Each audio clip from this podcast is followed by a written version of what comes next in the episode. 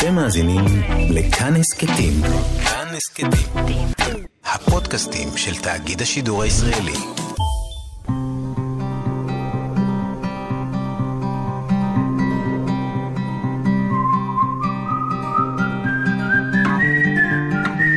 אחת פלוס חמש. אורחים וספרים עם ענת שרון בלייס. אין טוב ורע בשפה, אין נכון, לא נכון. זאת אומרת, הוא מתאר אה, אה, גם בספר הזה, ששפה זה כמו עיר שמתחילה באיזה רחוב קטן, ואז בונים עוד שכונה ועוד שכונה, ויש לה גם את הפרברים שלה, ויש לה גם את הרחובות המרכזיים שלה. ואתה, ככה אני מדמיין את עצמי, כ, כיוצר, כסופר, אתה פשוט מתהלך בעיר הזאת, ואתה כל פעם יכול לבחור לעצמך את המשלב הנכון, את הקול הנכון. שלום לכם, מאזינות ומאזיני כאן תרבות, והתוכנית אחת אה, פלוס חמש. היום אורח אחד עם חמשת הספרים האהובים עליו, לפחות לשעה הקרובה האהובים עליו. והיום נמצא איתי הסופר יניב איצקוביץ'. אפשר לומר לך גם דוקטור? כי אתה... אם את ממש חייבת, אז את כן, יכולה, אבל... כן, זהו, זה שני uh, שטחים, כן. תכף נדבר עליהם, שהם כאילו לא שייכים, אבל הם גם שייכים. לא תמצאי שלט ב... על הדלת אצלי, אה, דוקטור יניב איצקוביץ'. אתה לא יכול לתת לי תרופה לקורונה. אז אתה דוקטור, אבל למשהו אחר, תכף נגלה לכם למה. הספר הקודם שלו, תיקון אחרי חצות, זכה להצלחה מאוד גדולה, על אותה שוחטת. בשטייטל שנעה על העגלה והסוסה הפרועה שלה עם סכין קצבים, וגם זיכה אותך בפרס אה, עגנון. נכון. ועכשיו, מזל טוב, מזל טוב, ספר חדש, ששמו אף אחד לא עוזב את פאלו אלטו. נכון. מחזיר אותנו אל המאה ה-20, ממש אל השנים האחרונות, ספר שמתרחש על פני 20 שנה, 1998. עד 2008, שנת הלידה של הבן שלי, כן.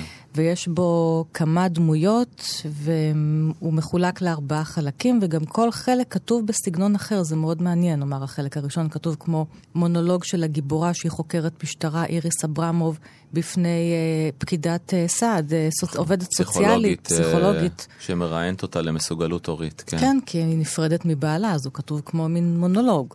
חלק אחר כתוב כמו דוח של פוליגרף, וחלק אחר כתוב uh, כמו יומן, וחלק אחר כמו שיעור באנטומיה. אז זה מאוד מעניין, הרבה גיבורים ננסה ככה לראות כמה אנחנו יכולים לפרוס אותו פה בתוכנית הזאת, או חלקים ממנו.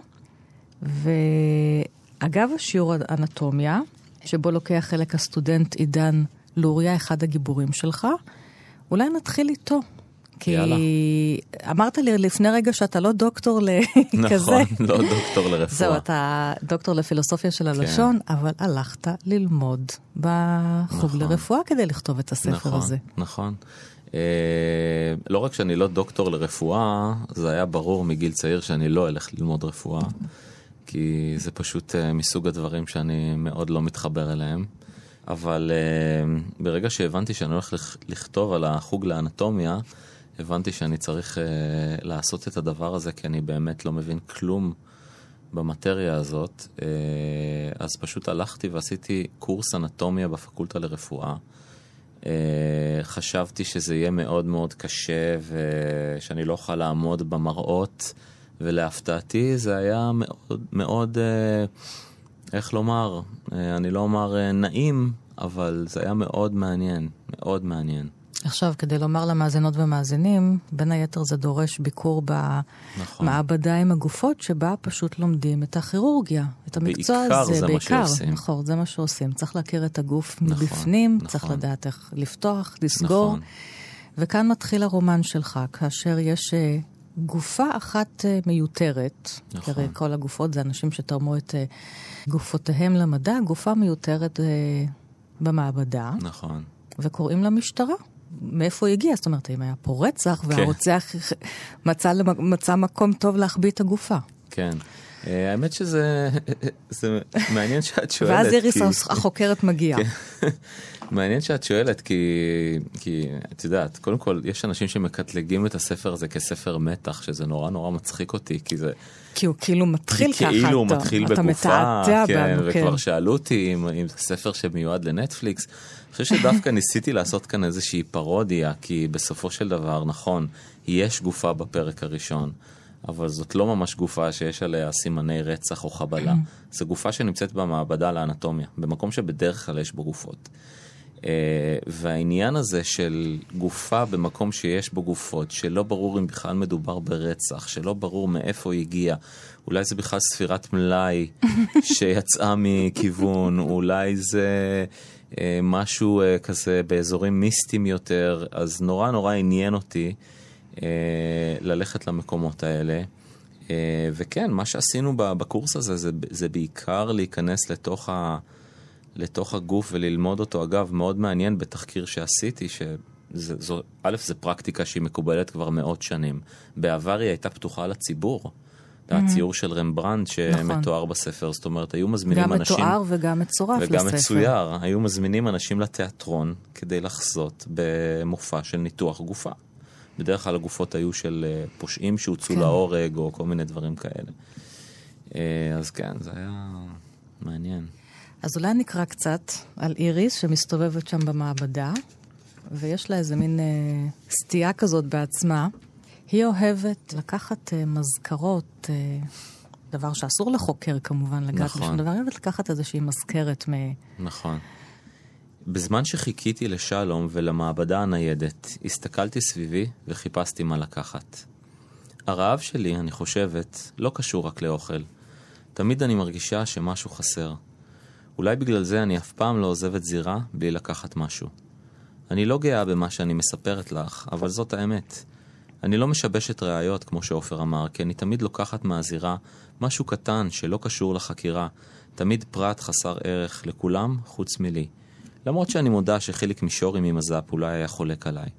בגלל זה אני לא מספרת על זה לאף אחד.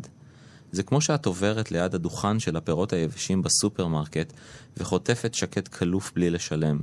תכף תגידי לי שפסיכולוגים לא עושים דברים כאלה ואני לא אאמין לך. אז מבחינתי זה אותו דבר. ברצח שקרה באוטו ביאנקי לפני שנה למשל, לקחתי מוצץ ישן שהיה זרוק בבגאז'.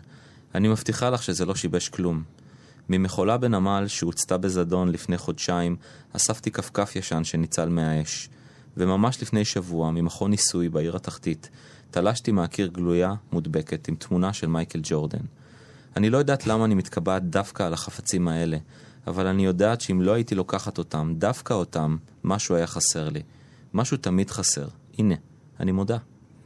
אבל באותו יום, כשהסתכלתי מסביבי וסקרתי את המעבדה לאנטומיה, לא מצאתי אפילו פריט אחד שהתחשק לי לקחת. בדי הספיגה הגעילו אותי, ובהחלט לא התכוונתי לקחת סקלפל משומש. שולחנות הנירוסטה היו כבדים מדי ומכלי הפסולת גדולים. לאיזה מין מקום הגעתי שאי אפשר לאסוף ממנו כלום? אז זאת איריס, כן. היא פותחת את החלק הראשון, אולי נזכיר באמת את הגיבורים הנוספים. בחלק השני יש משורר ערבי, טובייס תומה, והוא חי באיזה מין, כאילו כמו כת כזאת, עם כל מיני נשים וילדים, ויש כן. לו גם איזה מאהבת, עורכת ספרותית חשובה שמגיעה מדי פעם בשם טליה. ובחלק הבא אנחנו מתוודעים לבן זוג, לבעל של נכון. טליה, שהוא איזה איש אה, נכון. שהיה בנקאי, שפוטר והושפל, ירד למטה והצליח לעלות למעלה ולהפוך להיות איזה אל נדל"ן. כן.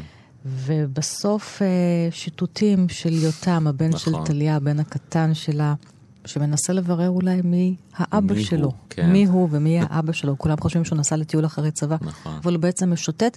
הספר רובו מתרחש בחיפה, נכון. שזה מאוד מעניין, זאת עיר עם תחתית. נכון. ו... והכרמל, אז זה כבר מקומות כזה כמו של עליות ומורדות.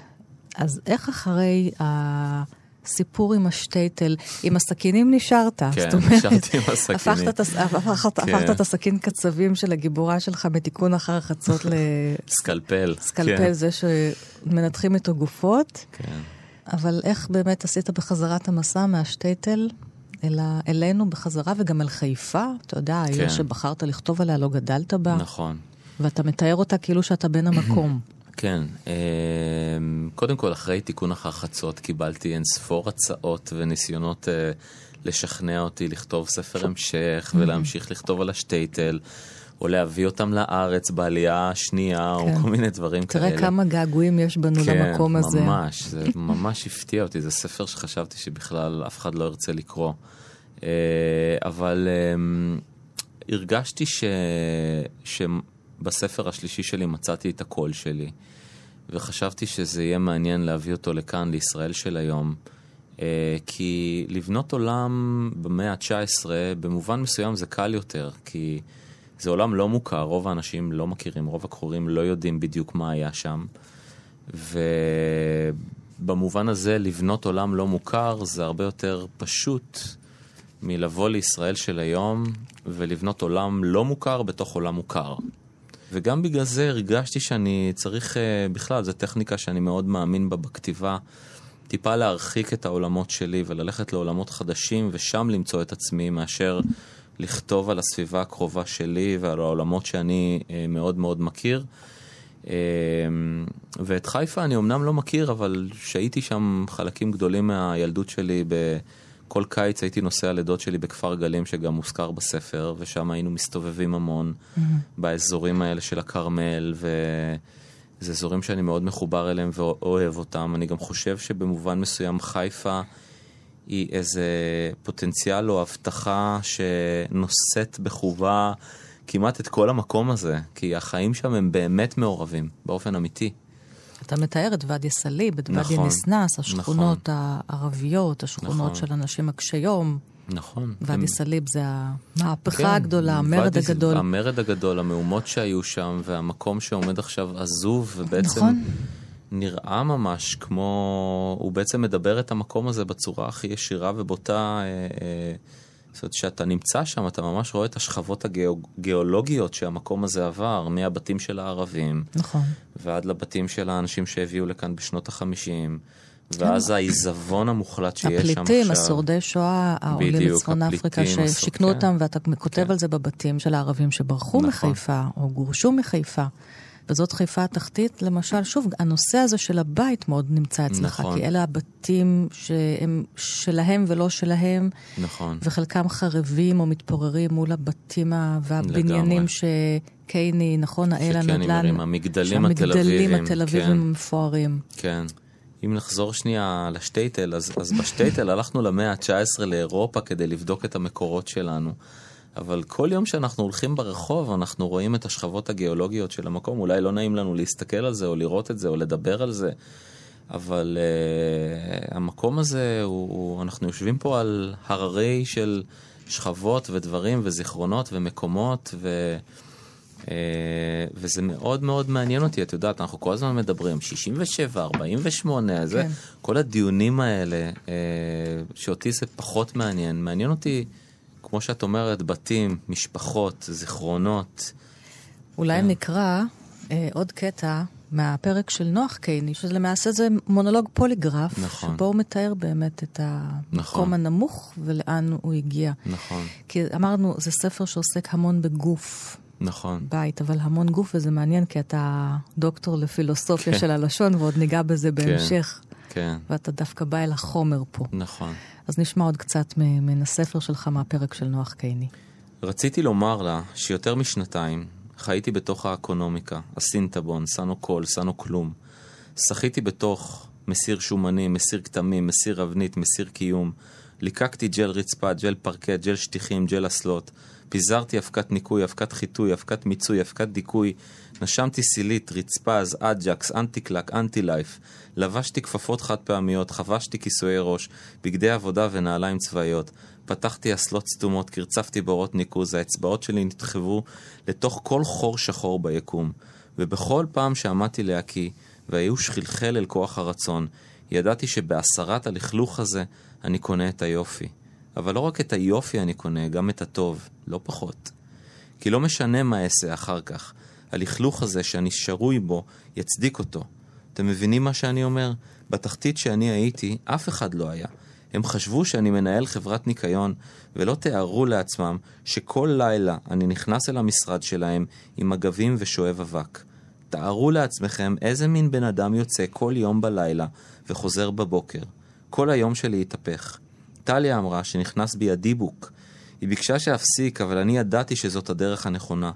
רציתי להתחיל מהזוהמה, להיות הזוהמה, כי הזוהמה הזאת שאף אחד לא הסכים לגעת בה, תסיר ממני כל רגש מובנה של אשמה. תמיד חייתי בזוהמה. לא משנה מה אמרו לי, הגוף תמיד ידע. לא משנה כמה מדריכים ועובדים סוציאליים ופסיכולוגים טפטפו לי שאני לא שונה אלא מיוחד, לא נטוש אלא עצמאי, לא בודד אלא חלק מקהילה. אבל כששכבתי על אותה מיטת ברזל בחדר, עם ארבעה-חמישה נערים אחרים, הגוף ידע.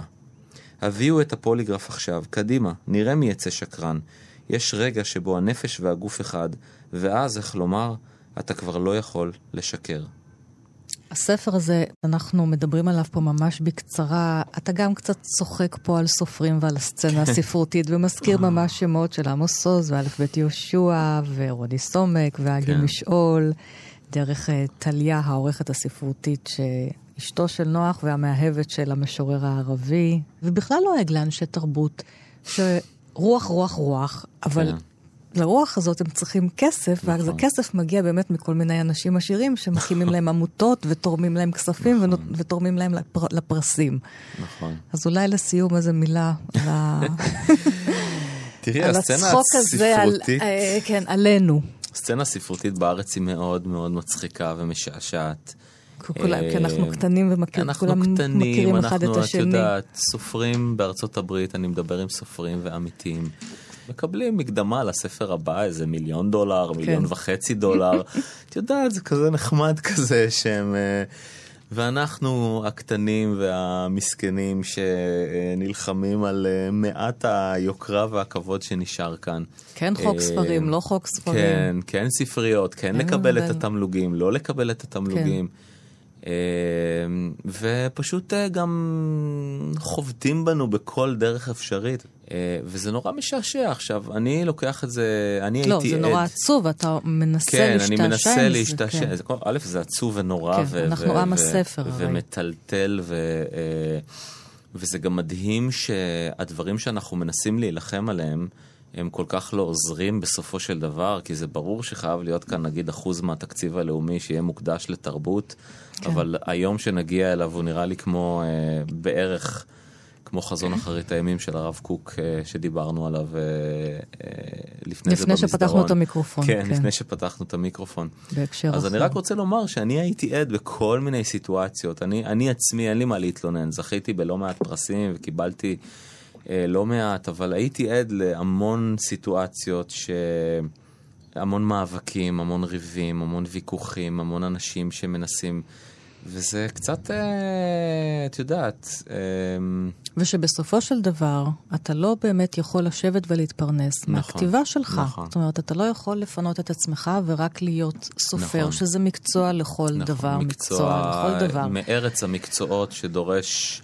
עבודה בעיקר אצלך, אתה מאומצת. סופר באמת של תחקירים, אתה לא כן, לא מגיע וכותב כן. את הגיגאי, כי לגמרי. עכשיו אין לי מה לעשות. אין לתאר כמה עבודה מושקעת, כאילו זה ספר שעבדתי כן. עליו חמש שנים נטו, אולי עשר שנים ברוטו, כדי באמת לדייק אותו. וזה פשוט... וככה גם אה, בספרים נכון, הראשונים שלך, מהספר הראשון והמקסים, כן, שקוראים לו דופק, נכון, שבו ברור נכון. שהיית צריך לעשות תחקיר טוב כן. טוב כדי להבין מה זה הריון, לגמרי. ועוברים וגניקולוגיה. כן, ובתי כן, בושת שתיארת שם. נכון, וזה עצוב שמתייחסים לזה ככה בארץ. כן. כלומר, מצד אחד הקוראים אומרים הספרות העברית והספרות העברית והספרות העברית, מצד שני לא נותנים פה את האמצעים ואת היכולת. ואת יודעת, כאילו, אי אפשר להאשים את הסופרים שהם בסוף... אה, עובדים בדיי ג'וב מ-9 עד 6 בערב, מגדלים ילדים, ואז בערב יש להם איזה שעה לכתוב, כן. ואז כאילו... אתה יודע מה?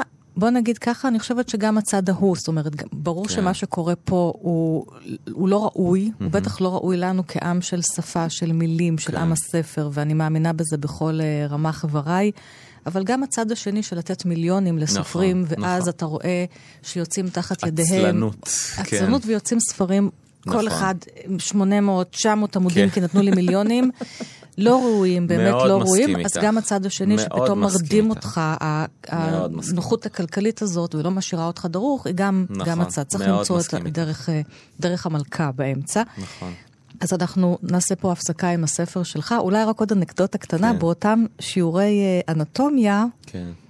פגשת גופה נכון. מעניינת. מאוד, מאוד מעניינת. אני לא פגשתי אותה, אבל סיפרו לי. כן. אה, ששנה לפנינו mm-hmm. שכב על אה, שולחן הניתוחים הסופר יורם קניוק. עכשיו, זה מאוד מאוד מעניין, מכיוון שאתה לא רואה את הפנים של הגופות. הוא תרם את, גופת, את גופתו אמצע, למדע. הוא תרם את גופתו למדע, יורם קניוק, הוא גם הצהיר על זה, הקדיש נכון, את גופתו נכון. למדע. ואתה לא רואה את הפנים של הגופות עד אמצע הסמסטר, כי אתה מגיע אל הפנים רק אה. באמצע הסמסטר. והם סיפרו לי שבהם... זאת אומרת, לעבוד, לנתח, לעבוד, את, לנתח את, את הפנים. הפנים. כן, והם סיפרו לי שבאמצע הסמסטר הם מסירים את הכיסוי מעל גופו ורואים את פניו של יורם קניוק, וזה בעצם מה שהביא לי את הרעיון לחלק השני של הספר. ו- ותמיד אני אומר גם לסופרים צעירים ששואלים אותי על תחקירים, אז אני תמיד אומר, צריך לבוא לתחקיר אה, לא בהכרח בשביל לענות על שאלות מוכנות מראש. אלא פשוט לבוא, פתו, ללמוד את התחום לעומק, mm. ומזה שאתה לומד את התחום לעומק, פתאום נפתחים לך כיוונים מאוד מאוד מעניינים וחדשים. ו... אז עד כאן אה, אף אחד לא עוזב את פאלו אלטו, הרומן החדש, החמישי. נכון? תלוי איך סופרים, יש נובלה באמצע, אז כן, רומן רביעי, ספר חמישי.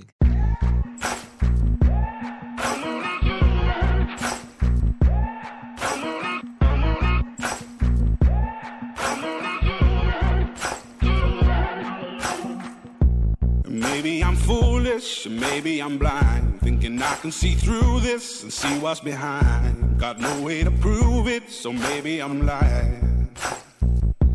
But I'm only human after all. I'm only human after all. Don't put your blame on me. Don't put your blame on me. Take a look in the mirror, and what do you see? Do you see it clearer? or are you deceived in what you believe? Cause I'm only human after all, and you're only human after all. Don't put the blame on me. Don't put your blame on me.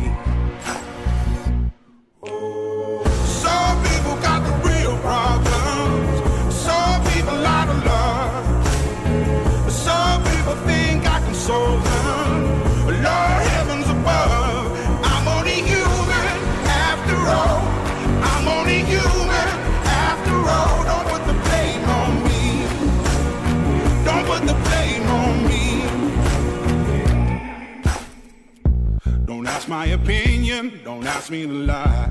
and beg for forgiveness for making you cry. For making you cry. Cause I'm only human after all. I'm only human after all. Don't put your blame on me. Don't put the blame on me. Oh, some people got the real problem. Some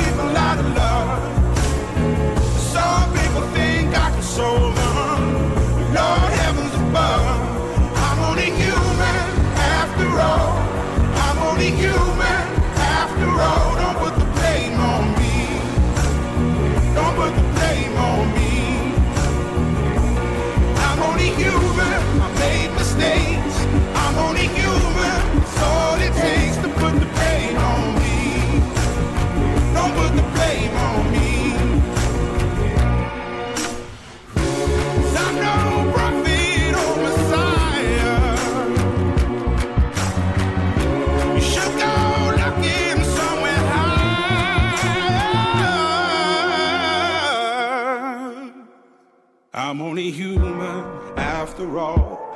I'm only human after all. Don't put the blame on me. Don't put the blame on me. I'm only human. I do what I can. I'm just a man. I do what I can. Don't put the blame on me. Don't put your blame on me.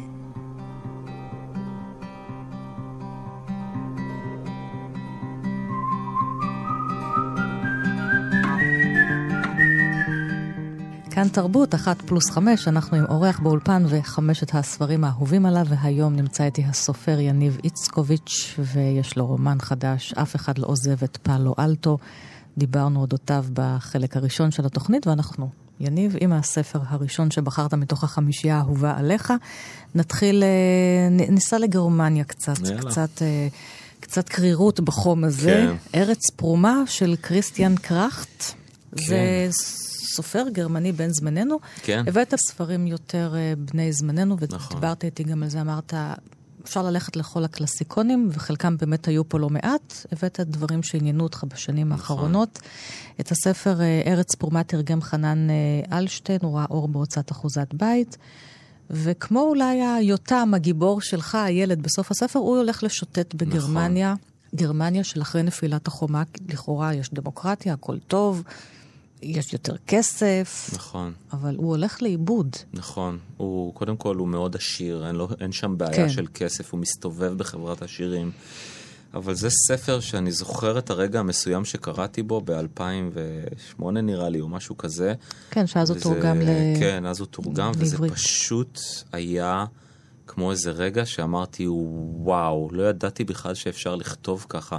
יודעת, אני מאוד אוהב את הספרות העברית ומאוד מושפע ממנה, והיה שם משהו מרענן, צעיר, חי, בועט.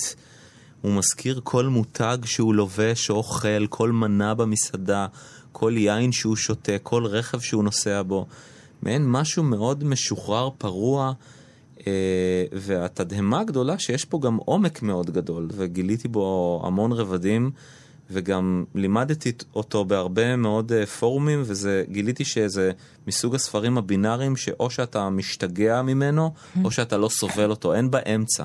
אי אפשר להישאר אדיש של הספר הוא הזה. הוא זכה מאוד להצלחה, כן. גם בגרמניה וגם פה בארץ הוא כן. קיבל ביקורות מאוד טובות, אז כן. בתוך באמת כל הפופיות המסנוורת הזאת, כביכול הבל ההבלים, תקראו עוד שורה ועוד שורה, ואז וואו, למטה, אגב לגמרי. ספרות קלאסית, התכתבות עם כל הספרות התכתבות הקלאסית. התכתבות עם כל הספרות הקלאסית, עם כל האירועים הנוראים שהיו בגרמניה, כן. עם הנאציזם, עם הפוסט-מודרניזם. אה, אני זוכר שכשקראתי אותו פעם ראשונה, אמרתי, אני חושב שאולי הוא מנסה להגיד לנו איזה משהו על, ה, על הגרמניות, ש... שכשהיה הנאציזם אז הם פשוט לקחו את זה עד הסוף, אבל כשעכשיו יש נגיד תקופה פוסט-מודרנית או ליברלית, הם גם לוקחים את זה עד נכון. הסוף. זאת אומרת...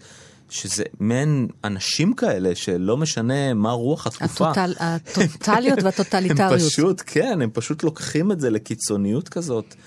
אה, וחוסר היכולת להגיע לאינטימיות אמיתית עם אנשים, עם חברים, עם נשים, חוסר היכולת באמת אה, להתבונן פנימה. ספר באמת אה, מאוד מאוד מעניין, אני קראתי אותו כמה וכמה פעמים, וכל פעם אני מגלה לו. תקרא לנו גם קצת. כן, הוא לא ספר שמחה. גדול, יחסית לא, די רזה. מאוד קצר, מאוד, מאוד קריא. אז אני אתן דוגמה אולי לחיבור הזה, לכאורה איזה אנקדוטה קטנה שהוא מגיע אליה, או עובר בדרך, אבל אז פתאום נפתח איזה מרחב כזה היסטורי ומעניין. עכשיו אנחנו כבר כמעט בחוף. מימין ומשמאל יש דיונות. ובכל מקום הרוח מנענת את השיחים האלה בחוף, את שיחי האברש ואת ידיד החולות. זה נראה כמעט כאילו יש גלים על היבשה. שכפים צווחים מעלינו, ואני חושב על זה שגרינג, שבילה פה בזילט את החופשות שלו, איבד פה פעם את פגיון הדם והעכבות שלו. ככה באמצע בין הדיונות. ארגנו שם משלחת חיפוש ענקית, והבטיחו פרס גבוה למי שימצא את הפיגיון, ובסוף מישהו מצא אותו, איזה פרח איכרים, אחד בשם בוי לארסן או משהו כזה. פרחי איכרים, ככה קראו אז לאיכרים צעירים. כולם מתו מצחוק בגלל גרינג השמן, איך הוא השתין בדיונות ותוך כדי זה איבד את הפיגיון הטיפשי שלו. רק בוי לארסן לא צחק כי הוא קיבל את הפרס. רק אחרי זה נראה לי הוא צחק מכל הלב.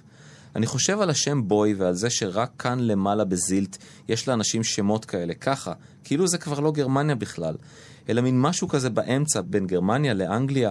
כאן בזילט היו סוללות הנ"מ, בקו המוצבים הקדמי, כמו שקוראים לזה, והאנגלים התמקמו כאן להרבה זמן אחרי המלחמה, ובתור ילד הייתי משחק בתוך הבונקרים הגרמניים האחרונים שנשארו מאז בחוף של וסטרלנד. נראה לי שבינתיים כבר פוצצו אותם. כאילו זה מעין קטע כזה שהוא הולך ורואה איזה משהו בנוף, ופתאום יש איזה סיפור על גרינג שם, שאיבד את הפיגיון שלו הרמן בזמן גרינג. כשהוא השתין, הרמן גרינג, ואיזה מישהו מצא את זה, ואז הוא נזכר שהוא בתור ילד בכלל שיחק בבונקרים האלה. וזה פשוט איזה שילוב מטורף בין שיטוט לאיזה זיכרון על ההיסטוריה ההיא, וזה שלא יודע, אני שיחקתי בראשון לציון בחולות, והוא שיחק בבונקרים הגרמניים בקו המוצבים הקדמי, איפה שגרינג הלך והשתין בדיונות, וזה מטורף, פשוט מטורף. הספר הראשון, ארץ פרומה, איזה שם יפה. כן, ארץ פרומה זאת גרמניה, מדהים. כריסטיאן קראכט. מדהים, ספר ספר מדהים. הראשון. אחת פלוס חמש. אורחים וספרים עם ענת שרון בלייס. אנחנו ממשיכים עם הספרייה שלך, הספר השני, הנכדה של מר לין. פיליפ קלודל, הסופר הצרפתי, הקולנוען הצרפתי, נכון. כתב אותו, גם עושה סרטים יפים וגם כותב ספרים מאוד יפים. תרגם אותו מצרפתית שי סנדיק, ראה אור בהוצאת מודן, ודיברנו קודם על גרמניה. אז פה אנחנו מדברים על אה, פליט ממזרח אסיה, אה, שמגיע כנראה לצרפת. הכפר שלו, הארץ שלו מופגזת, המשפחה נהרגת, הוא ורק התינוקת בת כמה ימים נותרים בחיים. נכון. והוא מגיע לאירופה, אין לו בית, אין לו ארץ, אין לו שפה, ועכשיו הוא כן. צריך לשרוד, בעיקר כי הוא רוצה שהילדה תגדל. הוא רוצה נכון. לשמור עליה. זה ספר... אה, גם ספר קטן וקורע לב. קטן, קורע לב, אה, שאנחנו לא נעשה לו ספוילר, כי אז אנחנו נהרוס אותו כן. לגמרי, אבל אני רק אומר שיש בו איזה טריק ספרותי כזה, שלרוב אני לא אוהב, אבל, אה, אבל פשוט קלודל עושה את זה בחוכמה כל כך גדולה ורבה, וזה ספר שאגב, אומרים שספרים טובים צריך לקרוא פעמיים. אז זה ספר שאחרי שמסיימים לקרוא אותו, חייבים לקרוא אותו פעמיים, מכיוון שאחרי שמבינים את ה... מה שקרה פה, אז צריך להבין איך הוא בונה את זה אה, אה, באופן חכם ויפה, ובעצם הקריאה השנייה היא שונה לחלוטין מהקריאה הראשונה. זה פשוט ספר אחר לגמרי כשקוראים אותו בפעם השנייה. וזה גם ספר, אגב, פילוסופיה של הלשון, שעוסק בשיחה בין, הוא פוגש אה, נכון. שם אדם, אה, והם מתחילים לשוחח מבלי שהם בעצם מבלי מבינים שהם אחד מבינים. את השני. נכון, וזאת נראית שיחה איזה תמימה של שני אנשים בודדים, אחד מקומי ואחד פליט. יושבים על ספסל בגן. יושבים על ספסל ומדברים, ופתאום מתחיל, מתחילים להבין שיש דרמה מטורפת בין שני האנשים האלה, והם לא סתם נפגשו, והם כן. לא סתם שני אנשים בודדים. אה, וזה ספר, תראי, את קלודל אני מאוד מאוד אוהב, גם הדוח של ברודק זה עוד ספר מאוד מאוד יפה וגדול, אבל משהו במינימליזם הלשוני כאן, ובאופן שבו הוא אה, מינימליזם מעביר... לשוני בספר שעוסק בלשון. בדיוק, בדיוק. מינימליזם לשוני ובאופן שבו הוא מצליח להעביר את חוויית הפליטים. אתה יודע שיש הרבה ספרים על פליטות ועל פליטים ועל הגירה, וחלקם מנסים ככה לטלטל אותך, או, או מה הפליט עובר, או מה... וכאן זה ספר שהוא...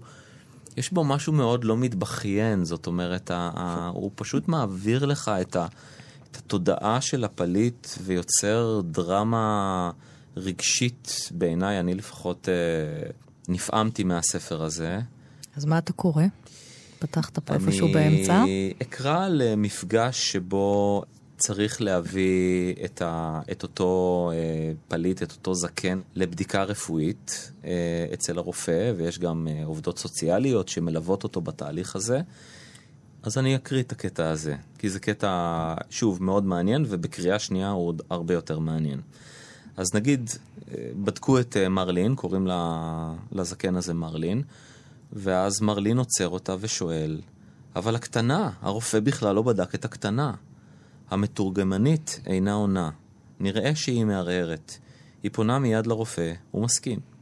הוא יבדוק אותה, דוד. טוב, טוב ששאלת. הזקן מסיר את שמלתה היפה של סנג דיו, שהיא התינוקת. הוא מגיש את הילדה לרופא. הוא לוקח אותה, משכיב אותה על שולחן הבדיקה. הקטנה אינה פוצה פה. מרלין מדבר אליה כדי להרגיע אותה. תנועותיו של הרופא עדינות ואינן מרתיעות את הילדה. הוא בודק את עיניה ואוזניה, מקשיב לגופה, מניח את ידיו על בטנה, ומסב את ראשו, מחייך אל הזקן ומדבר אל הצעירה. הרופא אומר שהיא בריאה לחלוטין. דוד, אין לך מה לדאוג. הוא גם אומר שהיא תינוקת יפייפייה. מרלין מחייך, הוא מאושר וגאה, הוא מלביש את הילדה, השמלה רכה תחת אצבעותיו, כמו אור. כששתי הנשים מלוות אותו לאכסניית הפליטים, השעה כבר מאוחרת מאוד. הלילה ירד זה מכבר, אין טעם לצאת. מלבד זאת, מר בר כבר ודאי עזב את הספסל. הוא ודאי טועה מה קרה, הוא ודאי דואג. לפני צאתה אומרת לו הצעירה, מחר יבואו לקחת אותך, דוד. זה הלילה האחרון שלך כאן. ייקחו אותך למקום הרבה הרבה יותר טוב, הרבה יותר רגוע, ויהיה לך נעים יותר. עכשיו, על פניו יש כאן איזושהי סצנה תמימה, בודקים אותו, ואז בודקים את הילדה, אבל הסצנה הזאת מסתיימת באיזשהו משהו מאוד מאוד דרמטי שהוא אפילו לא מבין את המשמעות שלו. בעצם אומרים לו שמחר יבואו לקחת אותו למקום אחר. עכשיו, מבחינתו, מבחינת הפליט, הוא לא מבין מה זה אומר. באים, הוא כאילו משחקים איתו, לוקחים אותו מפה, לוקחים אותו לשם. אבל לאט לאט אנחנו נבין עד כמה זה דרמטי, לאן לוקחים אותו, למה לוקחים אותו, מה היה בבדיקה הזאת באמת שדווקא לוקחים אותו אחריה. ומה שיפה בספר הזה זה בעצם, כשאתה קורא את זה מתוך התודעה שלו, אז נראה שהוא כאילו... הוא פשוט הולך ממקום כן. למקום, ומאחורי הקלעים מתחוללות דרמות ענקיות. ואין לו ברירה. הוא אדם תלוש, נכון. אדם שקוף. אדם תלוש, אדם בלי ארץ, כן. אדם בלי מקום.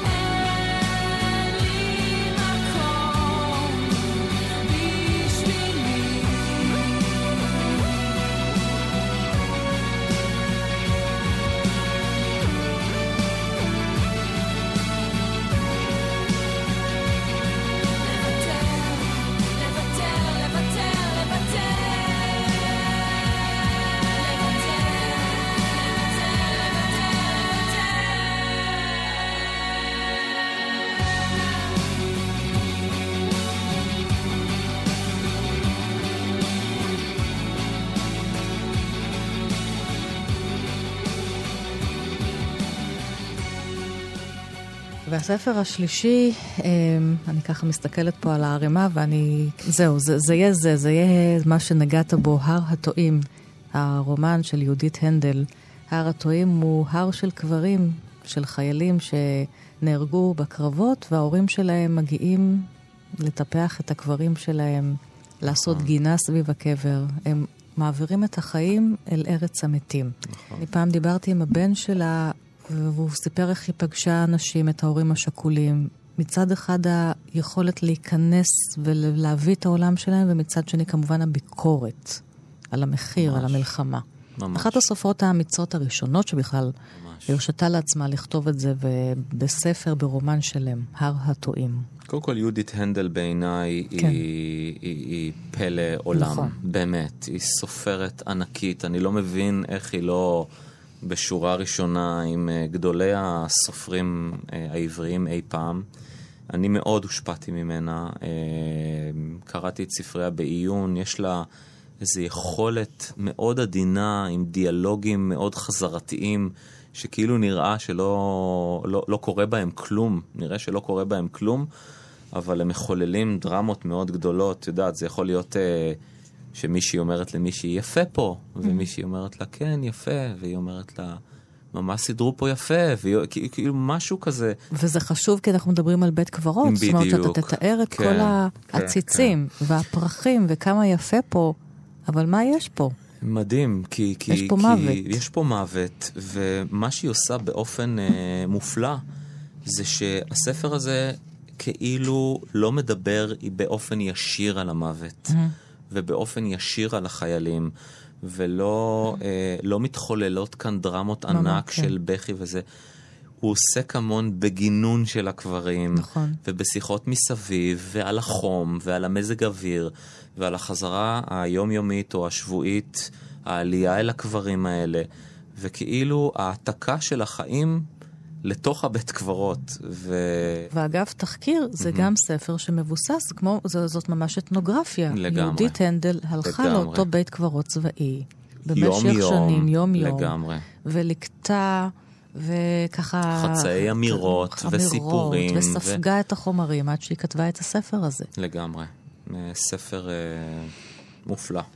אגב, קורע לב, זאת אומרת... גם, אה, נכון.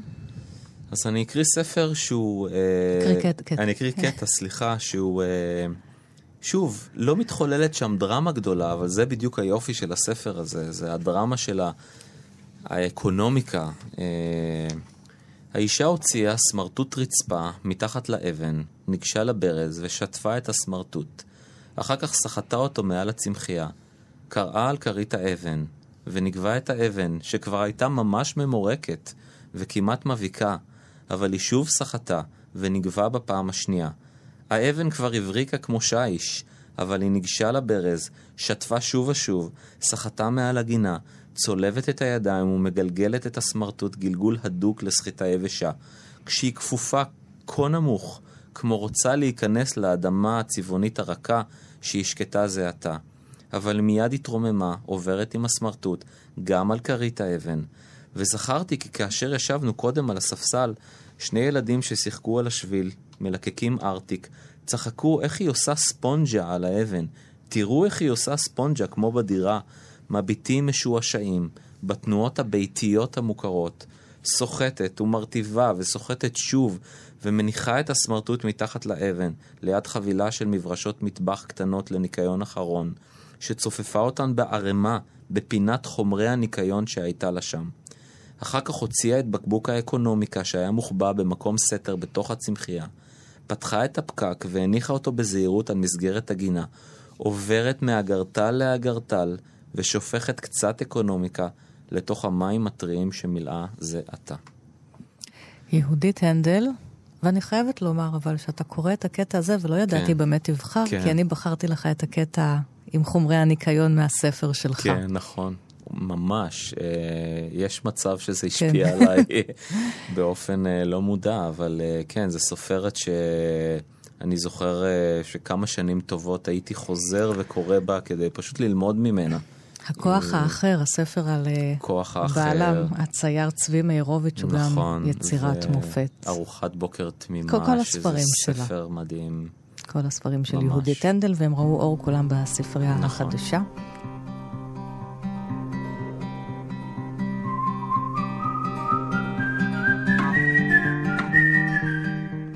הספר הרביעי, יניב. אנחנו נחזור לגרמניה. אם דיברנו קודם דרך כריסטיאן קראכט על גרמניה כן. עכשווית, שמחפשת את זהותה בסוף שנות ה-90, מ-2000, אחרי נפילת החומה. נחזור לגרמניה 1933 עד 1945, עליית הנאציזם ומלחמת העולם השנייה. נכון. דרך היומנים של ויקטור קלמפרר. ויקטור קלמפרר הוא היה דוקטור אה, לספרות, לבלשנות כמוך. נכון. גרמני שהתחתן, נכון. גרמני ממוצא יהודי שהתחתן עם אישה גרמניה ארית. כשרה למהדרין, וגם התנצר כדי להתחתן איתה, הוא לא ראה בעצמו יהודי, נכון. הוא, זה לא עניין אותו, הוא חי את חייו, הוא חקר, ואז הנאצים עולים לשלטון. נכון. ומזכירים לו את זהותו. הוא חי וכל הספר מתואר על החיים במלחמה בדרזדן, עד ההפצצה שבאמת הרסה את העיר, וגם אחר כך הסתיימה המלחמה. הוא לא נשלח למחנות. אבל מה שהשלטון הנאצי עושה לו, איך הוא ממש מקלף ממנו צלם, אדם, יום אחרי יום כי הוא יהודי. הוא, אני אומרת שוב, הוא קיבל איזה שהן כאילו במרכאות הקלות כי הוא נשוי לגרמניה. נכון. זה גיהנום. גיהנום עלי אדמות. זה ספר, שוב, חובה לקרוא אותו, אבל הוא ספר חורך. ממש. הוא פשוט מתאר גם את השפה, אחר כך הוא ממש כתב ספר על השפה נכון. הגרמנית הנאצית, ואת היום-יום, לפרטי פרטים. מדהים. איך אתה מתחיל כאדם מדהים. באוניברסיטה, ולאן אתה מגיע ב-1945. זה פשוט uh, ספר חובה לכל בן אנוש באשר הוא, מכיוון כן. שא' הוא נדיר, מכיוון שהוא לא באמת נלקח למחנות, אז הוא יכול היה פשוט לתעד ברמה היומיומית, הספר בנוי מתאריכים. כן. ש... הוא יכל לתאר ברמה, ברמה היומיומית מה קרה לגרמניה, מה קרה לגרמנים, מה קרה לשפה. Mm-hmm.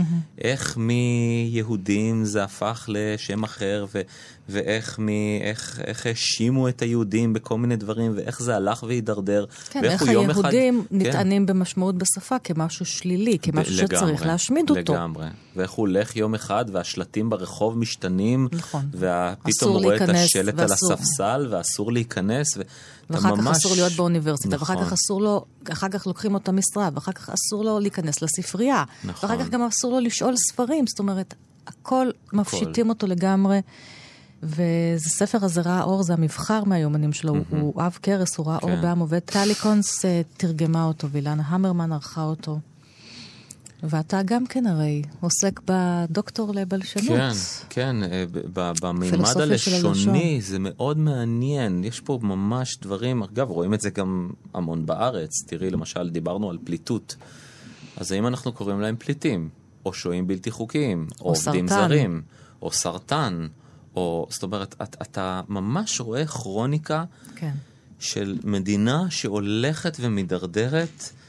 אה, ומה שעוד מדהים פה, והבאתי כאן קטע שאולי מתאר את זה, זה שהאנשים מתיישרים. האנשים מתיישרים אל הכוח. כן. האנשים אה, לרוב לא תמצא אותם אה, מתנגדים. הם פשוט מתיישרים ומקבלים על עצמם את, ה... את הבונטון.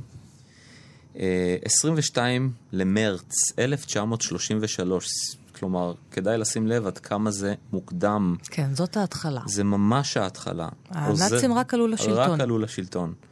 עוזרת הבית של הבלומנפלדים, היהודים כמובן, קטע הבנדית הטובה, התפטרה.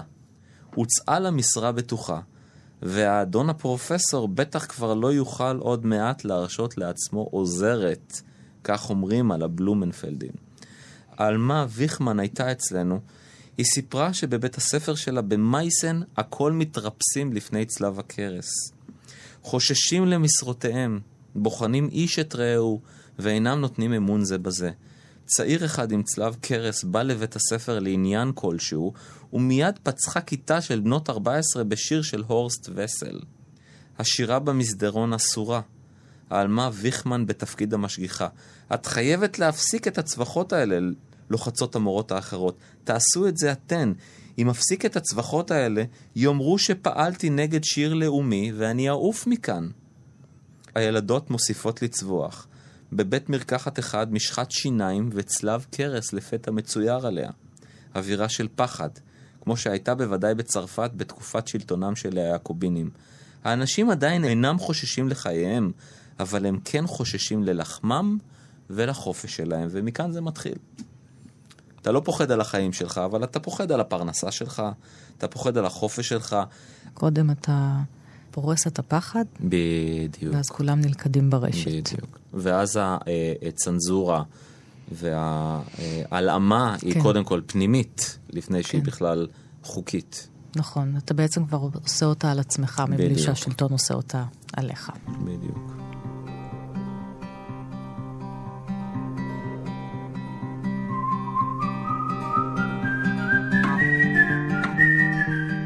הספר החמישי מתקשר אולי לכל מה שאנחנו עושים פה, וגם לרומן האחרון שלך. עשית דוקטורט על לודוויג ויטגנשטיין, הפילוסוף של הלשון. הוא אמר על מה שאי אפשר לדבר עליו עדיף לשתוק, ובמקרה שלי, על מה שאני לא מבינה עדיף לשתוק, אז הבמה שלך, אתה פה עם הספר שלו, חקירות פילוסופיות, כי כמה ספרים שלו ראו אור בעברית. נכון. אה, עדנה אולמן מרגלית אה, תרגמה אותו בהוצאת מגנס. תורך. אני, אני, אני אתחיל ואני אומר אה, ראשית אה, שכל הספרים שהבאתי אה, צריך להריע ולהשתאות מהתרגומים הנפלאים, באמת כל אחד מהם, גם חוץ מיהודית הנדל כמובן, אבל הם תרגומים מאוד מאוד יפים. וגם כאן יש ספר, אני בהשכלתי התעסקתי הרבה מאוד בפילוסופיה של השפה, שזה לכאורה תחום מחקרי שלא נושק לספרות. אבל אני חושב שלמדתי ממנו המון על השפה ועל... אה, למה הוא לא נושק לספרות? שפה. נכון, אבל uh, העיסוק האקדמי הוא הרבה יותר uh, תיאורטי, הרבה יותר uh, uh, פילוסופיה של הלשון, פחות מתעסקת במילים כאובייקט לאומנות mm-hmm. ולספרות ול... ויותר כנגיד אספקטים הלוגיים של השפה, האוניברסליים של השפה, ודווקא הספרות רוצה לקחת את החומר לפרק. הגלם הזה ולפרק אותו ולעשות ו... ממנו כל מיני דברים כאלה. כן. נכון, אז זה לא שהיא לא נוגעת בזה בכלל, אבל זה לא תחום המחקר המרכזי. ואני דווקא אה, כן לקחתי את התחום הזה וניסיתי מאוד אה, לחשוב, הרי בסופו של דבר חומר הגלם של הסופר הוא המילים והשפה ולא הסיפור. כי את הסיפור בסוף צריך לבנות באמצעות המילים. אז אני כן חושב שמאוד הושפעתי מהעבודה האקדמית שלי וניסיתי לחשוב איך אה, לקחת אותה לכיוון הספרותי. אה, וויטגנשטיין באופן אה, ספציפי מאוד השפיע עליי בתפיסה שלו של הלשון, שבעצם התפיסה המאוחרת שלו, שמילים הם כלי עבודה. כלומר, כשאתה רוצה לחשוב על משמעות של מילה, אז אתה לא הולך למילון ומוצא איזה כזה משמעות אה, מאוחדת, אוניברסלית, אה, למה זה משחק, אלא אתה פשוט אה, מסתכל על השפה, רואה איך אנשים משתמשים במילה משחק, רואה את המשמעויות השונות, רואה את השימושים השונים, ומזה אתה מקבל איזה מושג למה זה משחק. זאת אומרת ששפה זה דבר מאוד דינמי, מאוד חי, מאוד נושם. אין טוב ורע בשפה, אין נכון, לא נכון. זאת אומרת, הוא מתאר אה, אה, גם בספר הזה, ששפה זה כמו עיר שמתחילה באיזה רחוב קטן, ואז בונים עוד שכונה ועוד שכונה, ויש לה גם את הפרברים שלה, ויש לה גם את הרחובות המרכזיים שלה. ואתה. ככה אני מדמיין את עצמי כ... כיוצר, כסופר, אתה פשוט מתהלך בעיר הזאת, ואתה כל פעם יכול לבחור לעצמך את המשלב הנכון, את הקול הנכון, את ה... דיברנו על אף אחד לא עוזב את פלו אלטו, שבכל חלק יש סגנון לשוני אחר, נכון. ו... ו... אז אני חושב שהוא מאוד מאוד השפיע עליי, על הכתיבה שלי, על האופן שבו אני רואה את העולם. מה אתה קורא מתוך חקירות פילוסופיות? אה, אני אקרא קטע שהוא אפילו מופיע בספר, באף אחד לא עוזב את פעלו אלטו, יש איזה קטע שאיריס מתארת את העובדה שכשהיא נכנסת למקום אה, חשוך או אפל, נכון. אז אה, פעם היא הייתה ישר מדליקה את האור כדי לראות מה קורה, והיום היא פשוט יושבת שם ומנסה להתרגל... לראות בחושך. לראות בחושך, מה שאנחנו קוראים. ואת הקטע הזה ממש לקחתי מחקירות פילוסופיות, כי יש שם איזשהו קטע שהוא מדבר על איך נדע מה זה משמעות של מושג. הרי אם, אם הכל זה שימושים ו, ואנחנו לא הולכים למילון, אז איך אנחנו בכל זאת יודעים מה זה המשמעות של משחק? אז הוא כותב כאן בפסקה 71 בספר, אפשר לומר שהמושג אה, משחק הוא מושג עם שוליים מטושטשים. ואז הוא שואל, האם המושג מטושטש הוא בכלל מושג? האם צילום לא חד הוא בכלל תמונה של, של משהו או של מישהו? ואז הוא עונה, הוא אומר, האומנם יש תמיד יתרון בהמרה של תמונה בלתי חדה בתמונה חדה? כלומר, התמונה הבלתי חדה לעיתים קרובות זה בדיוק מה שאנחנו צריכים? וזה קטע שגרם לי לחשוב המון על, על העניין הזה שבשפה יש המון דברים שאנחנו לא יודעים להגדיר במדויק, ואנחנו לא... זאת אומרת, הוא כותב כאן ב, בחקירות באיזשהו קטע מאוד ידוע, מהו הזמן? ואז הוא עונה, אם מישהו שואל אותי, אני לא יודע, אבל אם אף אחד לא שואל אותי ואני פשוט משתמש בזה, אז אני יודע. אה, ושלפעמים מה שאנחנו צריכים בשפה זה דווקא את המושג הלא חד, דווקא את התמונה המטושטשת. ואני חושב שזה נכון גם לגבי ספרות. לפעמים בספרות, מה שאנחנו הכי צריכים זה את התמונה המטושטשת, הלא ברורה, המורכבת. זה שלא מחברים לנו את כל ה... את יודעת, ארבעת החלקים של הספר הזה למשל. הם הרבה פעמים תפורים בתפרים מאוד מאוד מאוד עדינים, שצריך לקרוא ולשוב ולקרוא בשביל להבין אותם. זה מה שאני אוהב בספרות, בקריאה בכלל. עכשיו שהקשבתי לך, אז חשבתי על צייר גרמני ידוע, mm-hmm. גררד ריכטר. כן. מה שהוא נכון. עשה, לקח תצלומים חדים והפך אותם לציורים, למטושטשים. בדיוק. גם אגב בניסיון ל- להתמודד עם העבר הגרמני. מעניין מאוד. ודרך התצלומים המטושטשים בואו נכיר מחדש את, אה, את האנשים. לגמרי. ואת הדמויות. לגמרי. הסופר יניב איצקוביץ', אף אחד לא עוזב את פאלו אלטו, זה הספר החדש שלך בהוצאת כתר, והיית פה עם חמשת האהובים עליך. אף אחד לא עוזב, אבל אנחנו נאלצים לעזוב עכשיו את השעה שלנו. תודה לך שהיית תודה לך, פה. תודה לך. כל הפרטים על התוכנית שלי תמיד בדף הפייסבוק שלי, וכל התוכניות אחת פלוס חמש בדף ההסכתים של תאגיד השידור. תודה לכם להתראות. שבת שלום. Here comes the sun, little darling. Here comes the sun. I say it's alright. it's alright.